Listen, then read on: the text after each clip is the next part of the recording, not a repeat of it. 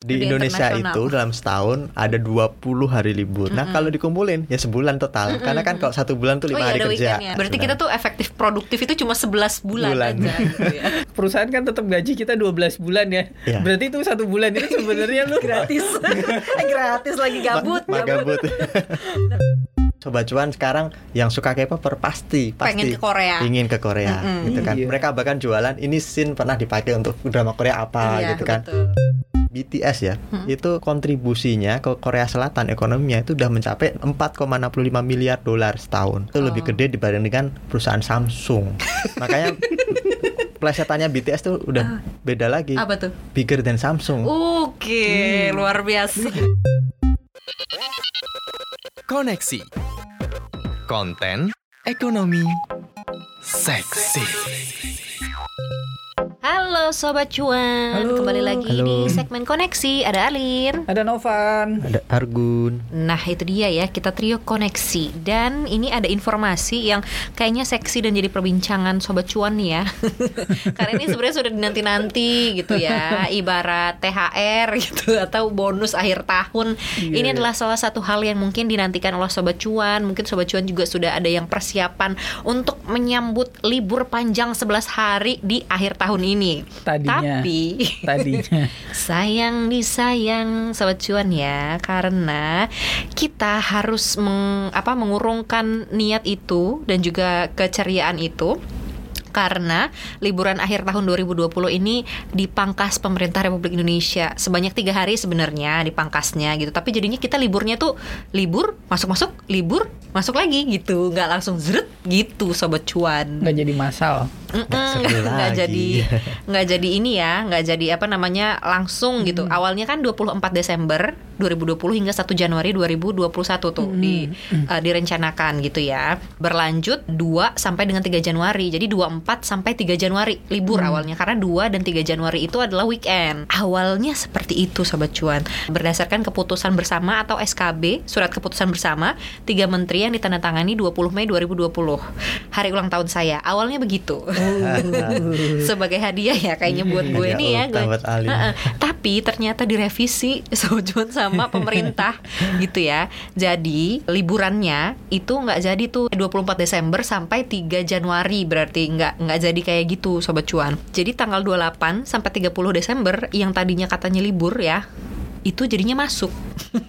Jadi cuti bersamanya itu hanya 24, 25, kemudian 28, 29, 30 itu kita tetap masuk. Ya gitu, libur, masuk-masuk, libur. Liburnya liburnya ada jaga jarak, Lin. kan karena penyebab nggak Social distancing. Betul, ini kenapa liburnya gitu ya? Itu kan karena karena banyak kasus kemarin dari Betul. libur yang cuti bersama lama kemarin juga ternyata ada lonjakan kasus. Yang maulid itu ya, libur Iya. maulid Nabi gitu. Iya. Karena Sobat Dan ada- Cuan memang ini mengkhawatirkan ya Mas Novan dan Mas Argun dan Sobat Cuan Supaya kita juga aware ya Jadi tingkat mortalitas atau tingkat potensi kematian COVID-19 di Indonesia ini adalah tertinggi keenam di dunia Yang pertama itu adalah Meksiko, Iran, Peru, Inggris, Italia, kemudian Indonesia begitu. Dan juga kasusnya tuh meningkat terus sampai 6000 ya kemarin ya mencetak angka 6000 IHSG padahal belum, nyampe. sampai situ. belum breakout ke situ. Eh, eh, gitu ya. Kasus covidnya udah sobat cuan. Jadi pemerintah juga memotong si cuti bersama atau libur panjang ini gitu karena antisipasi supaya tidak meledak kasus covid.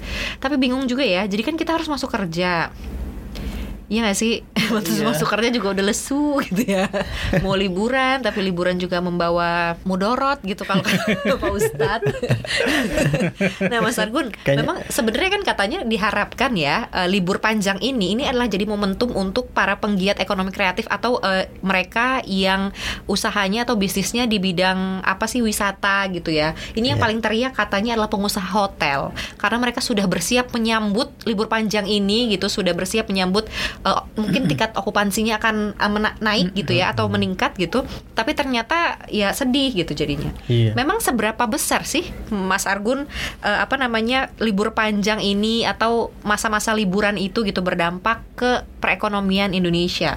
Iya, pelaku industri wisata itu kan sudah puasa dalam tanda kutip gitu ya dari mendapatkan berkah kunjungan yang meningkat itu sejak bulan Maret gitu. Jadi mereka tiarap selama ini uh, efisiensi, ya pengurangan dan ketika mereka memasuki penghujung tahun, mereka berharap ada sedikit bantuan gitu yakni dari libur akhir tahun yang sudah digabung dengan libur lebaran. Ceritanya kan Iya, dulu ah. libur lebaran ditunda kan mau akhir tahun. gitu kan katanya. Ya dan sejak saat itu sejak bulan November mereka itu sudah mengantisipasi dengan staffing, staffing barang-barang. Jadi ket- kalau misalnya Anda pengusaha hotel biasanya udah mengantisipasi nih. Oh, nanti akan ada kunjungan lebih tinggi. Jadi saya harus nyiapin lebih banyak bahan makanan untuk ya akomodasi sarapan misalnya. Kemudian juga eh, eh, dari sisi karyawan nanti udah siap-siap dia akan hire orang baru kayak gitu atau ya di, di- diaktifkan lagi tadinya mungkin udah dirumahkan sementara. Nah hal-hal ini yang mungkin sudah dilakukan pada bulan November karena antisipasinya akhir tahun nanti akan ada ya tuh kenaikan kunjungan karena liburnya panjang. Mm-mm.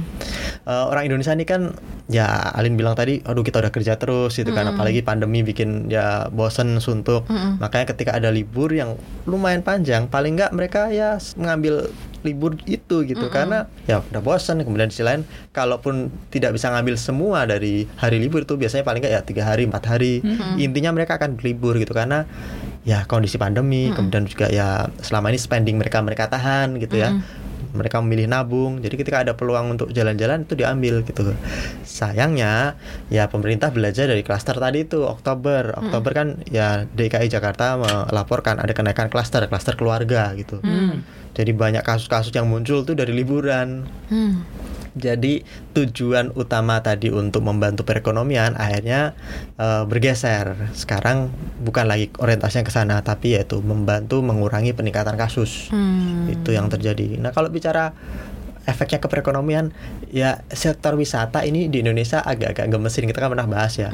Kita potensinya besar, Mm-mm. wisata budaya, kuliner, wisata alam, tapi kunjungannya kecil. Dan kalau bicara kontribusi ke PDB, memang ya cuma 4,8 persen dari PDB dari perekonomian di Indonesia.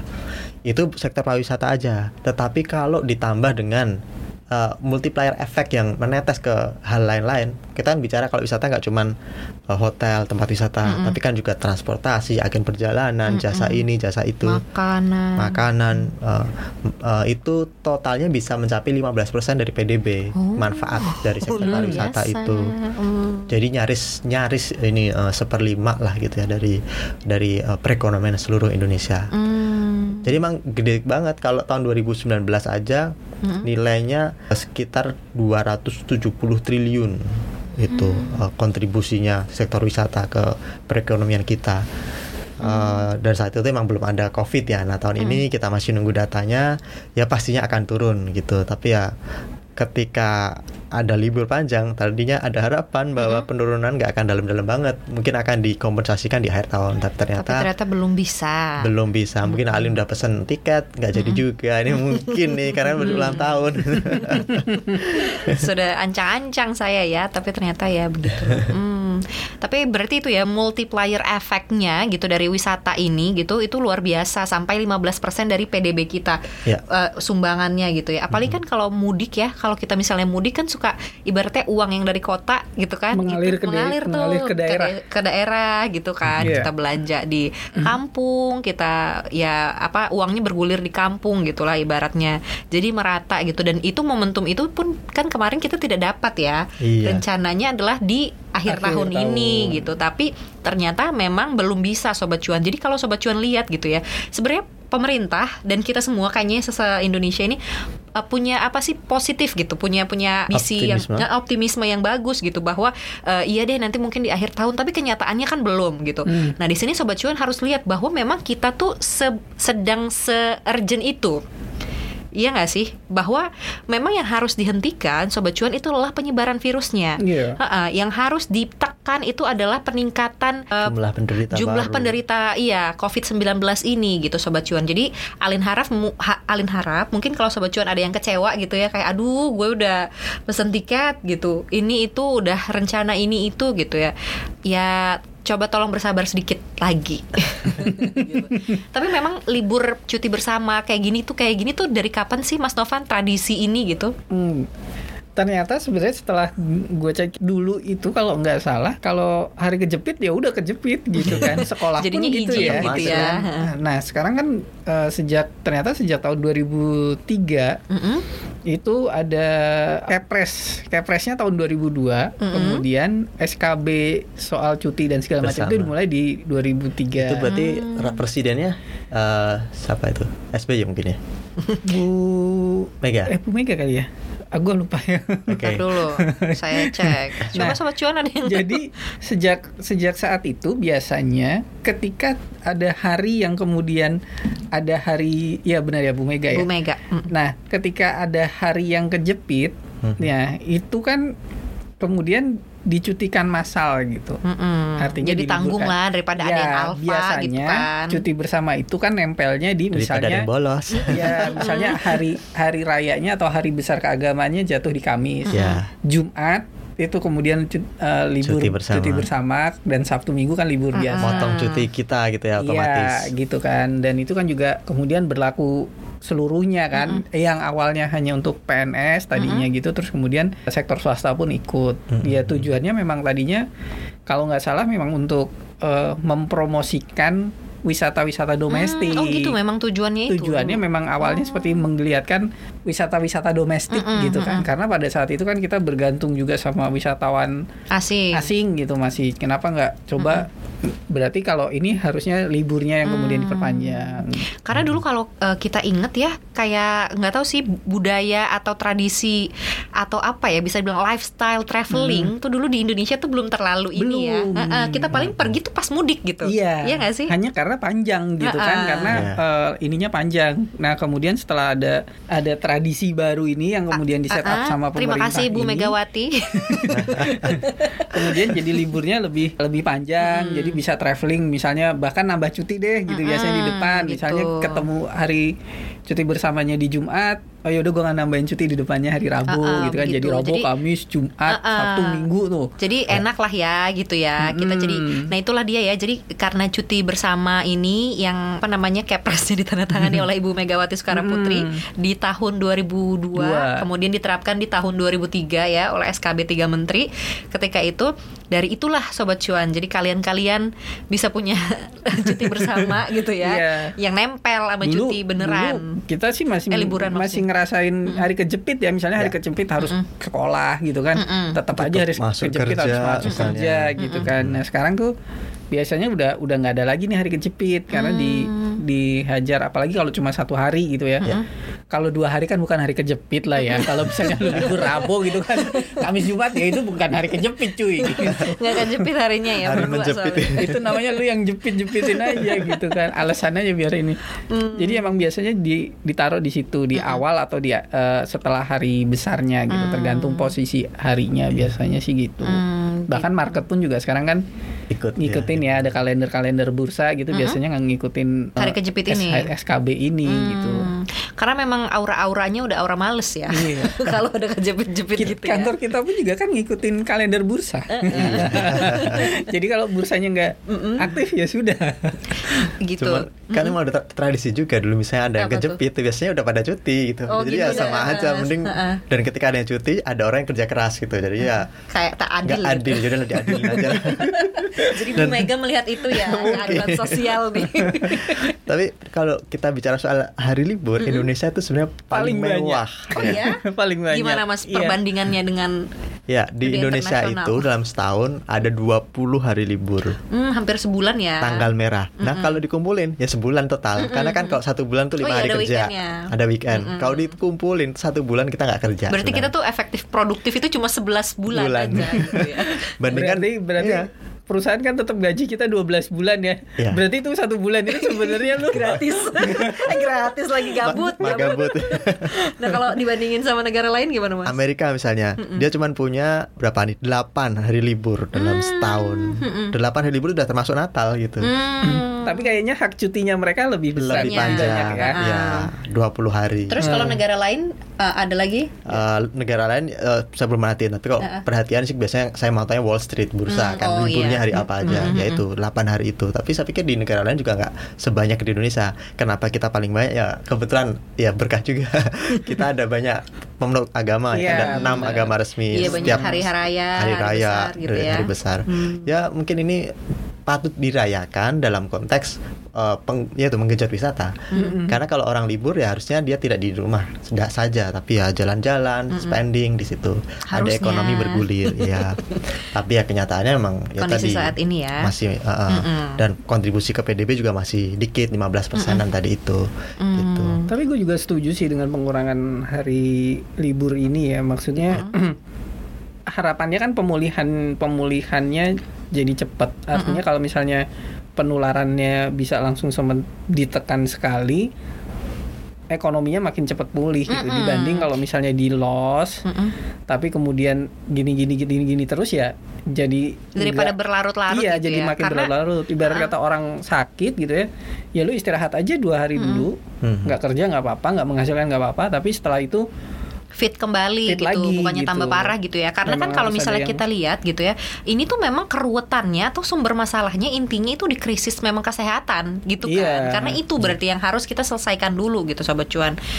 Kalau misalnya kita tetap sakit, maksudnya pandemi ini tetap berlangsung, sakitnya bisa menjalar ke mana-mana gitu kan. Mm. Mungkin nggak cuma ke ekonomi gitu, ke yang lain-lain juga gitu kan. Kondisi mental masyarakat Indonesia mungkin eh, ke depannya gitu. Kalau misalnya ini berkepanjangan kan. iya kayak kita yang obrolin kita tadi orang udah apply ke mana-mana gitu Oh, berapa iya. CV yang dia ini Mm-mm. apa namanya apalagi misalnya Jadi kayak di LinkedIn itu ya banyak orang-orang yang kayak curhat gitu bahwa sering apa udah berapa bulan mencari kerja tapi belum dipanggil, terus udah kirim CV ke berapa ratus perusahaan belum dipanggil gitu. Nah, kalau sobat cuan adalah salah satu dari orang-orang yang Iya. mungkin pengalamannya seperti ini gitu ya. Kita mau ngasih tahu sobat cuan bahwa bahwa ini bukan berarti sobat cuan tuh nggak capable ya Iya. gitu ya Mas Novan ya. Sal- sa- bu- bukan salah kalian Iya, artinya jangan nggak perlu berkecil hati gitu Uh-uh. ya karena memang kondisinya pasar tenaga kerja pasar tenaga kerjanya sedang lesu gitu kan bukan bukan berarti wah iya memang kondisinya lagi susah. Jadi nggak nggak nggak perlu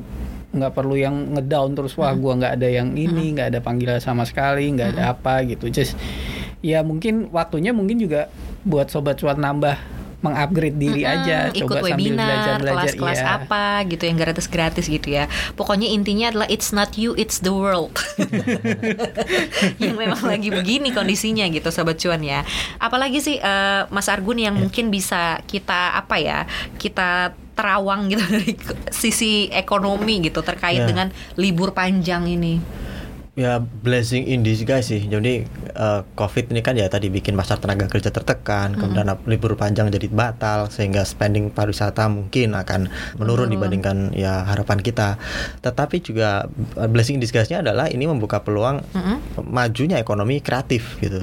Jadi kalau tadi kita bicara soal ap- aplikasi kalau belum ada jawaban gitu para pelamar pekerjaan ya sebenarnya ini sekarang trennya adalah ekonomi tidak lagi berbasis pada sektor real saja, tetapi juga pada kapasitas pribadi perorangan. Makanya ada istilah ekonomi kreatif yang mulai didengungkan di Indonesia tadi sekitar tahun 2003 juga gitu.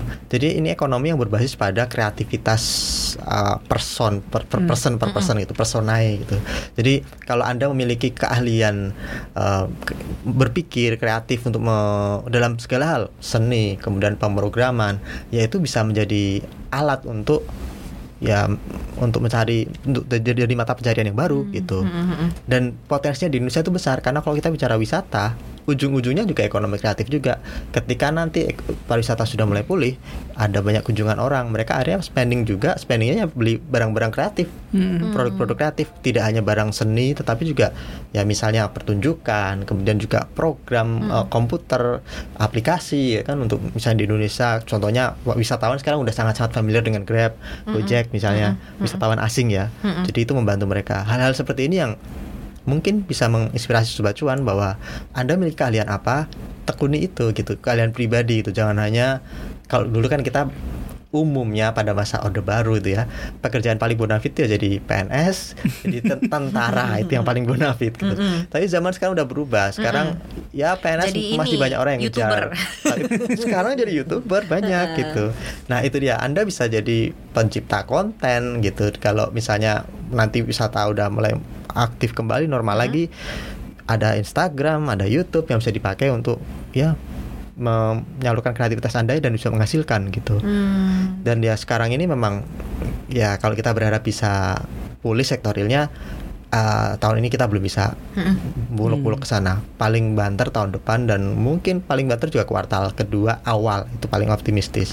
Jadi mungkin sekitar bulan April kalau mau paling optimistis. Tapi kemungkinan ya pertengahan tahun Juni Juli gitu. Mm-mm. dan ya sekarang ekonomi kreatif kita di di Indonesia ini sayangnya ya apa ya potensi itu belum dimaksimalkan gitu modal dasar udah ada kuliner kemudian wisata tapi kita kalah di marketing Mm. coba kalau kita bandingkan dengan Korea Selatan nih misalnya Mm-mm. ya karena Thailand lah. atau Thailand Iya, Thailand kita per, per GDP ya. udah kalah tapi kalau yang Korea Selatan ini kan alamnya tuh kecil Iya. dibanding Indonesia potensi wisata alamnya kecil tapi mereka marketingnya unggul ngalahin Thailand ngalahin kita ngalahin bikin semua negara di. Asia Karena bikin drama Korea. itu dia Maksudnya Mm, culture-nya wave lah mereka, pokoknya. Iya kan mereka Makanan, menghidupi, musik. Iya, mereka menghidupkan juga culture gitu. itu di mendekatkan culture itu ke konsumennya. Mm-mm. Iya. Artinya orang-orang itu didekatkan dengan lagu Korea, ini Korea terus Kayaknya mereka pakai ini ya strateginya Hollywood menurut gue. Jadi kayak kalau Hollywood juga kan Iya. dari film kan, dari dari apa istilahnya tuh em,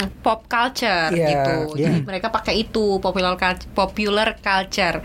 Hmm. Jadi kayak kita tuh akan jadi biasa gitu untuk makan kimchi, Iya. untuk makan apa mie mie, mie mereka tuh ramen bukan sih? ramen tuh Iya. ramen ya? Jepang apa Jepang sih yang ramen? Iya, Ya itu. pokoknya mie itulah ya. Iya. Gitu, gitu. Jadi, Jadi terbiasa. eh. produknya makin banyak orang dulu tahunya Korea apa ya ginseng obat kuat Zaman dulu ya.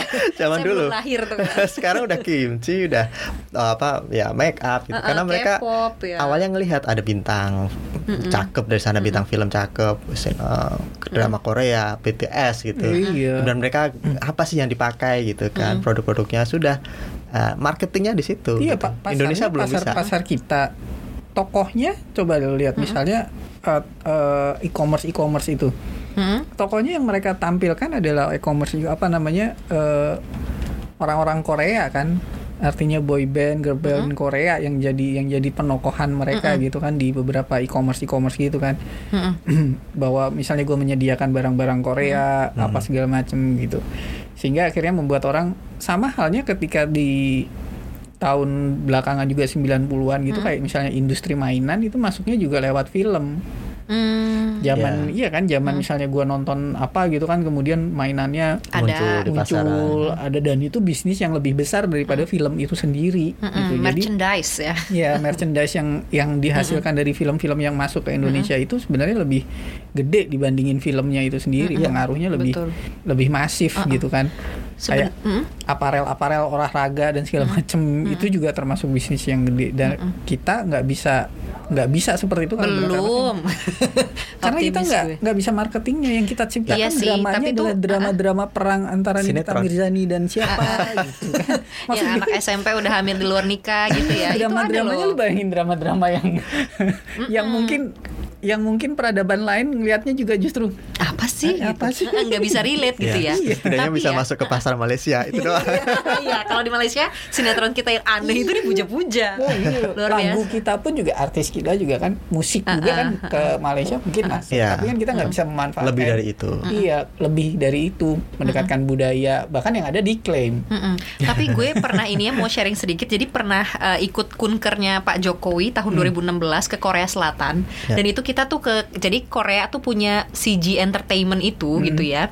Dia tuh punya kayak satu kota sendiri di mana di situ industri kreatif dia tuh gudangnya di situ gitu. Jadi kayak dari kuliner, terus film, terus si K-pop K-popan itu gitu ya. Dan Pak Jokowi tuh katanya di situ mau belajar nih bagaimana sih kita mengemas industri kreatif kita biar bisa go internasional Iya. kayak Korea gitu kan wah udah deh pokoknya ini gue ikut tuh kunkernya segala macam deh gue lihat-lihat oh iya bagus bagus bagus tapi ternyata ya beberapa tahun kemudian yang gue lihat di sini gitu, yang terjadi adalah gitu ya, malah banyakan ini perusahaan Korea itu yang ada di sini, gitu jadinya. Jadi kayak kita cuma dijadikan pasar lagi gitu, lagi-lagi dan lagi gitu.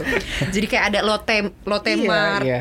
terus ada yang CG apa yang kayak apa bioskop CGV. itu. bioskop bioskop ah. Ah, terus gue ngeliat, oh berarti ini hasil kunjungan yang gue ikut beberapa tahun lalu itu.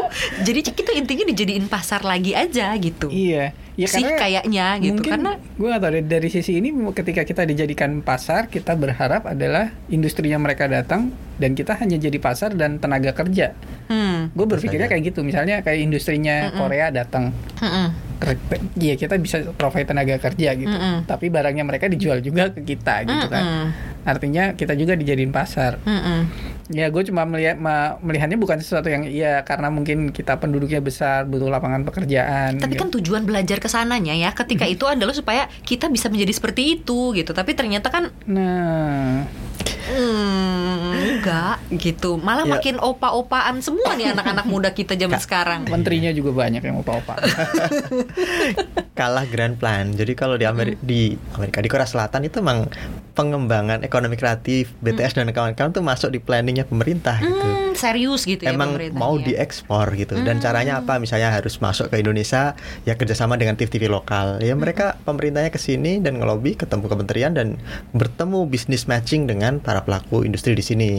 Jadi mereka tahu berapa rate-nya berapa keuntungan yang bisa didapatkan oleh pengusaha lokal ketika mereka kerjasama dengan perusahaan Korea ini. Mm-mm. ya perusahaan lokal untung ya nggak apa-apa. Tapi Korea targetnya bukan itu jadi mereka berani bayar berapapun untuk ya beberapa ko- eh, drama Koreanya naik di TV kita target akhirnya bukan di situ target akhirnya itu tadi bentuk branding. Jadi orang kalau udah suka dengan eh, budaya yang terlihat di situ orang-orangnya ngefans dan kemudian juga produk-produk yang dibawa juga lebih mudah dipasarkan. Betul. ya sekarang lebih mudah ya harus diakui teman-teman K-popers sobat cuan yang K-popers pasti suka kan produk-produk Korea Selatan. Dan ya ini bukan sesuatu yang tabu atau haram enggak. Tapi memang ini menunjukkan bahwa keunggulan perencanaan sangat penting. Betul. nah sekarang aja teman-teman sobat cuan harus tahu BTS BTS ya itu kontribusinya ke Korea Selatan ekonominya itu udah mencapai 4,65 miliar dolar setahun Oke, itu berapa persen dari PDB-nya Korea, Mas? ya masih kecil itu lebih Oh. gede dibanding dengan perusahaan Samsung makanya plesetannya BTS tuh udah beda lagi. Apa tuh?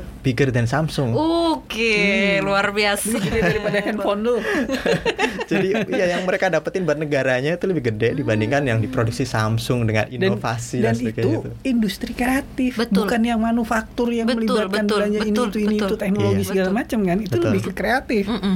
Kreatif itu kan maksudnya ya modalnya kecil kasarannya Eh, gitu ya. enggak, modalnya enggak kecil Iya, kalau Korea maksudnya maksudnya lebih kecil iya. dibandingin Dibandingkan Lu didapatkan. menciptakan sesuatu gitu ya. manufaktur gitu kan Ah. daripada lu create sesuatu yang besar. Nah, Kayak, ya ah, ah, kita betul. ini yang Eh, BTS juga udah IPO kan ya? Eh, BTS manajemennya manajemen Iya. manajemennya Ah, manajemennya Ya, sudah IPO ya, tuh. manajemennya Gitu ya sobat cuannya coba bisa dibayangkan.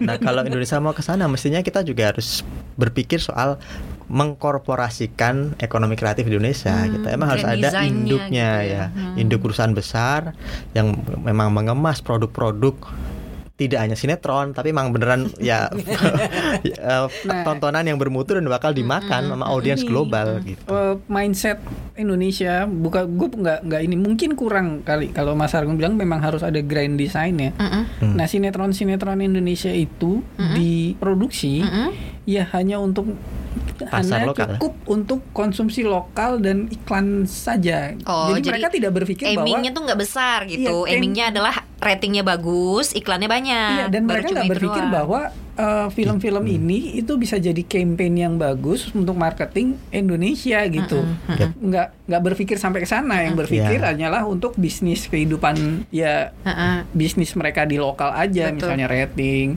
iklan yang masuk segala Iya. macam seperti itu. Ibarat investor ini investasinya bukan buat jangka panjang. Iya.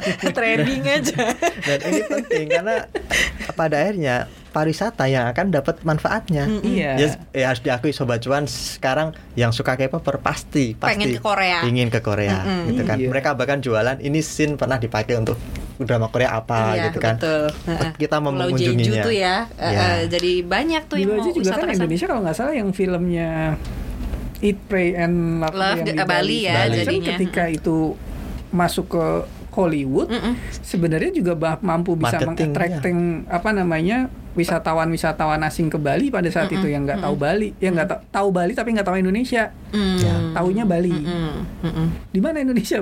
Nggak tahu Indonesia. Bali Tahu tahu, Bali, tahu tahu. Bali tahu gitu. gitu.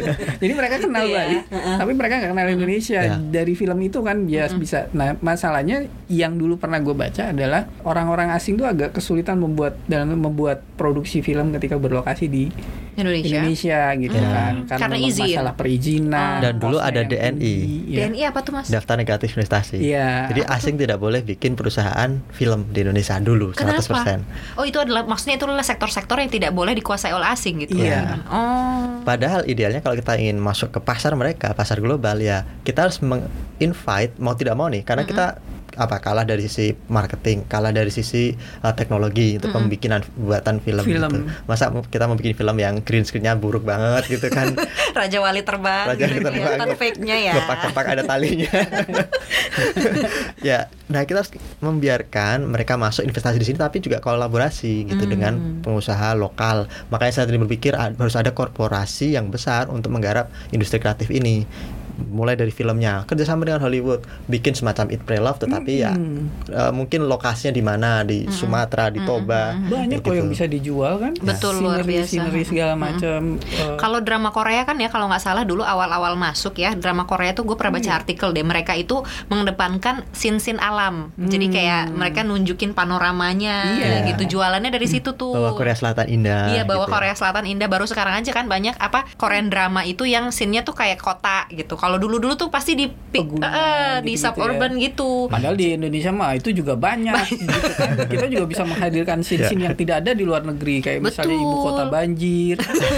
bisa dicari. Itu luar biasa ya orang heran jadi ada apa nih orang Atlantis nih gitu. The Lost City. The Lost City.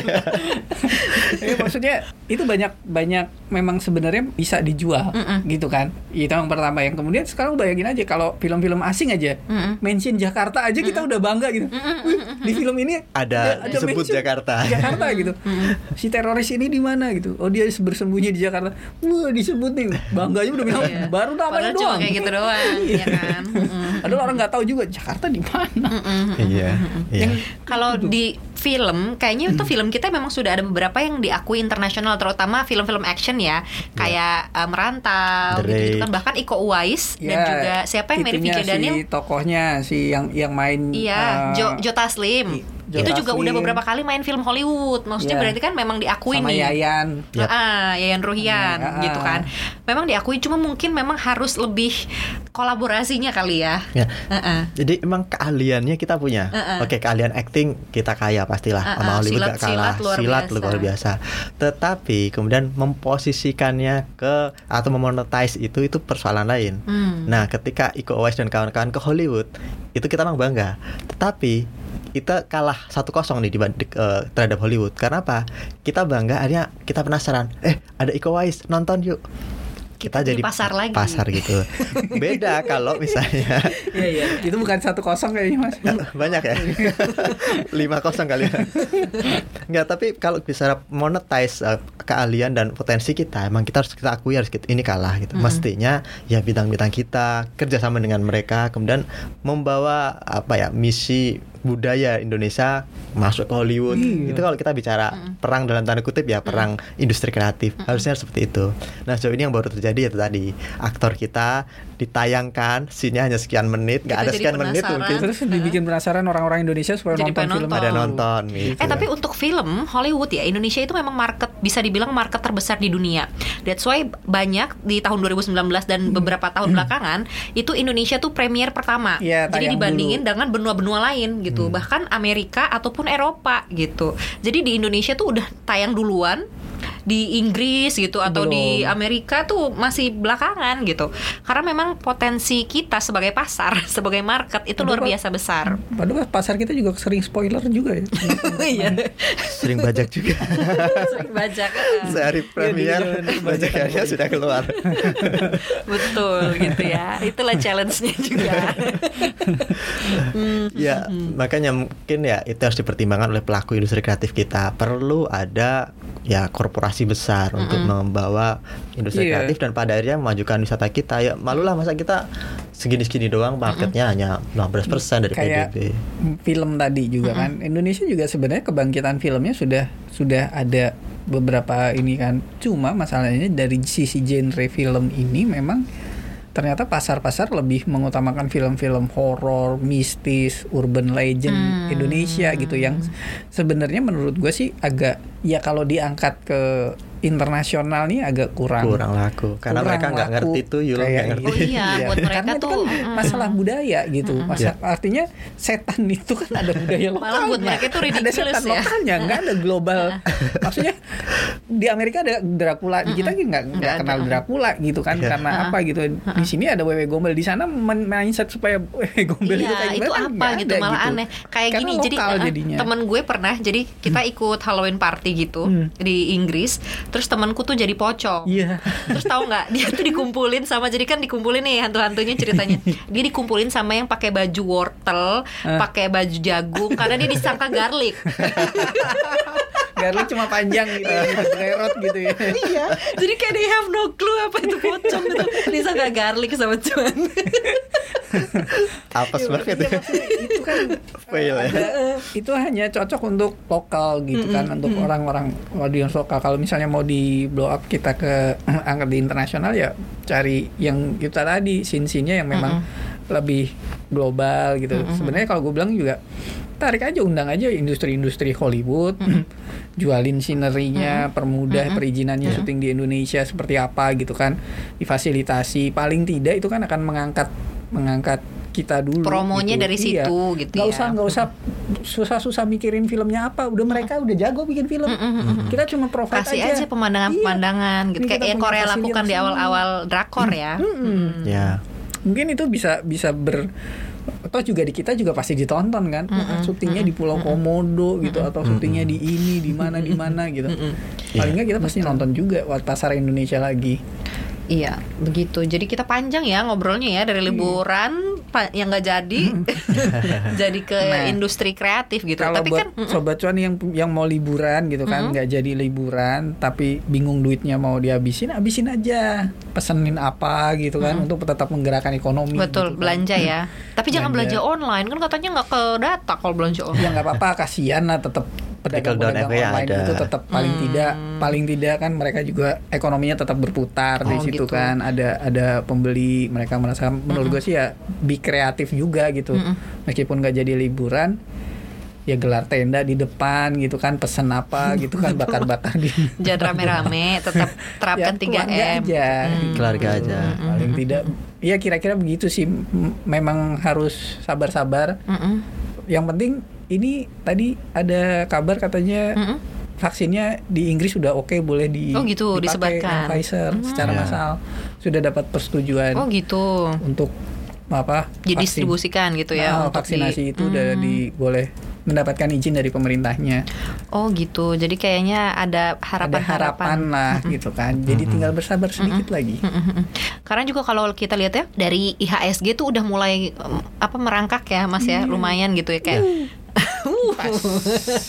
gitu sobat cuan. Jadi sudah mau menyentuh ke level sebelum Covid sebentar lagi gitu. Jadi kita berharap tidak ada gebrakan yang malah me- Iya. menimbulkan sentimen negatif gitu. karena khawatirnya kalau misalnya ini tetap libur panjang jadi gitu ya Kasusnya melonjak. naik Nah. nanti tarik rem lagi. darurat lagi Mm-mm. kalau kemarin aja isu mau tarik rem darurat bikin Turun. market Drop. luar biasa dropnya gitu kan apalagi begitu. kalau misalnya setelah tahun baru pas tahun baru angkanya naik lagi ya rem darurat lagi udah balik ke nol lagi ntar kita. Karena kita semua berharap 2021 itu tidak seperti 2020 sobat cuan. amin.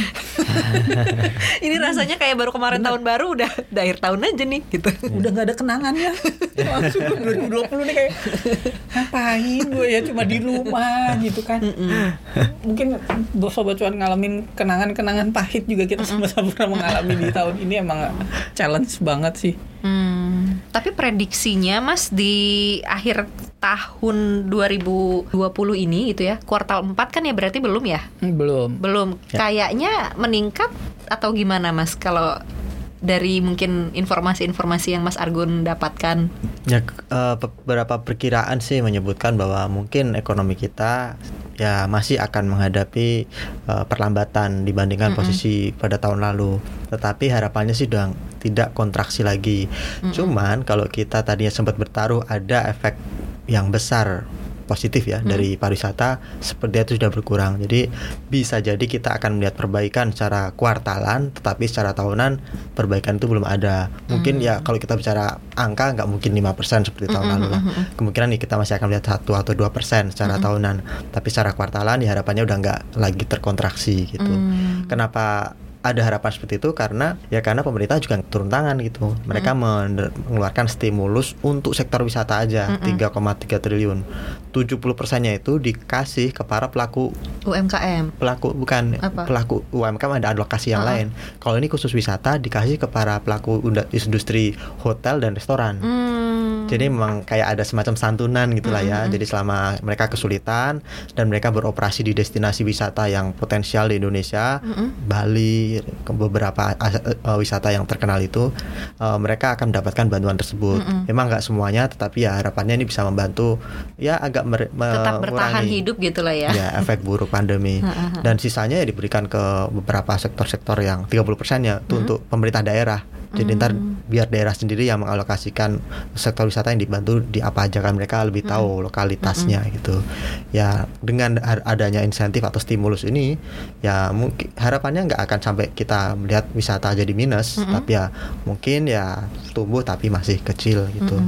Kalau kita ngelihat dari GDP kemarin aja yang terbaru kan kuartal hmm. 3 gitu ya. Beberapa sektor yang terkait dengan wisata, misalnya sektor transportasi dan perdagangan itu tertekan Hmm. Kemarin itu cuma tumbuh 4,4 persen, sementara triwulan 3 tahun lalu itu 5,5 persen. Hmm, Tapi turun. Ya. untungnya nggak minus gitu ya, hmm, dia hmm, masih masih presentasinya masih lumayan ada gitu. Sementara kalau kita bicara penyediaan akomodasi makanan minuman, ya sekarang kontribusinya cuma 2,5 persen ke PDB. Tahun lalu bisa 2,7 persen. Jadi hmm. emang agak surut nih, shrinking uh, size uh, bisnisnya. Tetapi nggak ya sampai anjlok banget hmm, gitu. Nggak drop gitu. banget gitulah ya. Iya. Gitu Sobat Cuan. Jadi ya tadi kita sudah perbincangkan ya Bahwa ya memang ini perlu dilakukan. Kalau menurut Mas Argun dan Mas Novan sendiri gitu Inikah langkah yang tepat Atau mungkin ternyata Mas Argun dan Mas Novan sudah punya rencana Sebenarnya Di libur panjang 11 hari tadinya? Kalau secara personal sih gue kalau misalnya libur panjang nggak terlalu memang dengan kondisi yang sekarang ini kita lu juga nggak mau keluar keluar keluar keluar gitu. artinya mencegah mencegah apa melindungi namanya, keluarga lah ya iyalah uh -huh. maksudnya pasti orang berpikir pada keluar gitu kan uh -huh. coba fresh uh -huh. ya kita kita coba kalau gue uh, personal sih emang nggak ada rencana ke mana-mana bahkan uh -huh. ya Natalan pun juga ya udah sama keluarga aja hmm. keluarga beberapa keluarga apa keluarga keluarga inti aja yang ngumpul di mana hmm. gitu kan ya udah make sure semuanya aman ya. aja sih itu aja sih kalau Mas Argun ya sebenarnya rencana udah keluar tapi mm -hmm. tidak spesifik misalnya udah pesen tiket belum mm -hmm. paling kalau mau jalan ya road trip gitu tetapi ya memang kalau ngeliat kondisi sekarang ya ya ditunda dulu dah karena tadinya mau jalan-jalan karena saya nggak punya ini uh, apa kerabat yang sudah sepuh gitu ya, mm-hmm. yang kalau dikunjungi jadi rentan. Karena yang bahaya bahaya di klaster keluarga itu beda sama klaster kantor. Kalau klaster kantor itu kan teman-teman masih muda lah ya, masih produktif, masih produktif. Jadi kalaupun amit-amit nih misalnya kena, biasanya Bisa masih punya daya tahan. Mm-hmm. Tetapi kalau yang renta-renta itu, nah ini statistik menunjukkan World Matter mm-hmm. 90% yang mohon maaf meninggal itu usianya di atas 60 dari mm-hmm. COVID ini. Jadi memang karena mereka sudah daya tahan tubuhnya lemah, hmm. rentan. Nah, ketika ada kelas ada liburan panjang, orang ngumpul, nah hmm. khawatirnya tuh yeah. yang muda-muda tak bergejala, hmm. memang kuat, tapi yang renta-renta ini bisa tertular dari situ. Hmm. Mungkin pemerintah ingin menyelamatkan ya dari kita dari sini -hmm. dari risiko -hmm. ini gitu jadi ya tahun ini memang ya mungkin kita nggak bisa happy happy -hmm. seperti tahun sebelumnya kondisinya seperti sekarang tapi ya semoga segera berakhir aja lah daripada dibuka wisata yeah. kita ke mana tamasya plesir mm -hmm. habis itu ya Meningkat, ada banyak tragedi melonjak. gitu kan mm -hmm. bahkan kemarin aja gue mutusin akhirnya ya anak gue yang kecil ya nggak usah ikut Natalan di gereja gitu Hmm. kan. Meskipun memang eh, protokol di gereja itu emang agak ketat, ketat gitu ya. Jadi harus didaftar dulu, Hmm. harus apa segala macam. Nah, ditanya nih gimana mau ikut Hmm. nggak? Kayaknya jangan dulu deh, nggak Iya. nggak nggak nggak usah dulu nggak apa-apa kita ini aja sama. Ya paling yang tadinya biasa bikin kue sendiri kita sekarang so- coba beli dari yang lain gitu kan coba ya helping ekonomi juga gitu Hmm, kan mau betul. misalnya nggak nggak perlu repot-repot belanja belanja gitu kan yang toh akhirnya harus keluar juga gitu kan Mm-mm. ya udah coba cari yang yang udah dikenal dan bisa beli aman gitu dah ya. Mm-mm. Intinya tetap konsumsi, Iya, tapi jangan itu. konsumtif. Kan kon- konsumsi itu kan nggak harus keluar gitu ya. Mau nggak mau kita juga bisa. Sekarang teknologi udah banyak kita bisa Yes. order, bisa apa gitu. Mm-mm. Itu juga konsumsi dan bantu ekonomi juga nggak harus berpergian gitu kan. ya hos- hospitality nggak harus jalan Iya. sih tapi ya pengennya jalan iya, harus Tapi kalau diakui kondisi gitu. normal. Itu pengen Nah, tapi- banget gitu. Iya. Karena memang ininya beda. Tapi, Tapi ya ini memang yang kita diri, butuhkan ya untuk Iya. uh, apa namanya menekan tingkat penyebaran dan ketertularan iya, COVID-19 karena kan ini perlu gitu Sobat peran Cuan. kita juga personal. Maksudnya secara personal sobat cuan segala macam itu kan peran peran peran kita kita juga yang membuat ini cepat tuntas Mm-mm, gitu. betul. kalau kita nggak nggak kompak gitu kan. Kalau memang yang masih harus memang bekerja ya nggak apa bekerja kayak kita juga seperti ini. Tapi kan protokolnya mesti harus jelas Kayak semboyannya Jakarta Timur. Kalau bukan kita siapa lagi? Oh, Eh, iya. siapa lagi? Ya kan? anak Jakarta Jaktim Timur. Iya, benar. kalau Jakarta Selatan udah berubah tuh ya pakainya if not us, iya then who? Kalau Jaksel gitu ya, Cuan. Ya udahlah itu aja kali ya. Ada Mas Argun mungkin ada data lain yang mau diungkap? Kak ya mungkin itu aja. Jadi emang eh, kalau kita bicara wisata, ya emang pasti akan tertekan gitu tahun ini. Tapi ya emang ini pilihan logis gitu. Karena pilihannya antara kesehatan atau menggulirkan eh, ekonomi dalam ini wisata. gitu. Dan kalau pilihannya dua itu ya saya pribadi pilih kesehatan nih Mm-mm. dahulukan. Karena memang Gitu. masalahnya tuh di situ, gitu ya kan. Jadi kayak penyakitnya di situ, obatnya harus ya obat itu gitu, bukan obat yang lain yang diobatin gitu. Ya. Gitu ya sobat cuan ya. Jadi walaupun liburnya tidak panjang-panjang amat, tapi tetap mungkin ada beberapa hari yang mungkin sobat cuan bisa libur, tapi please please please please tetap aware bahwa COVID-19 tuh masih ada di sana gitu. Dan kita sampai saat ini belum tahu nih vaksinnya kapan gitu ya. Dan kita nggak tahu seberapa kuat sistem imun kita. Atau kalau misalnya kita kena dan kita bisa bertahan kita nggak tahu orang yang mungkin kita tularkan bisa bertahan atau tidak gitu. Jadi kita melindungi segenap em, apa ya keluarga dan masyarakat dan Indonesia kita gitu. Supaya perekonomian kita nanti ke depannya bisa bertumbuh lagi dan meroket. Iya. kan itu targetnya ya. Ya udah gitu aja sobat cuan. Selamat eh, apa ya belum weekend juga nih selamat hari Rabu deh gitu semoga kita sehat selalu gitu sobat cuan ya Alin pamit Novan pamit Argun pamit. dah Bye-bye. Bye.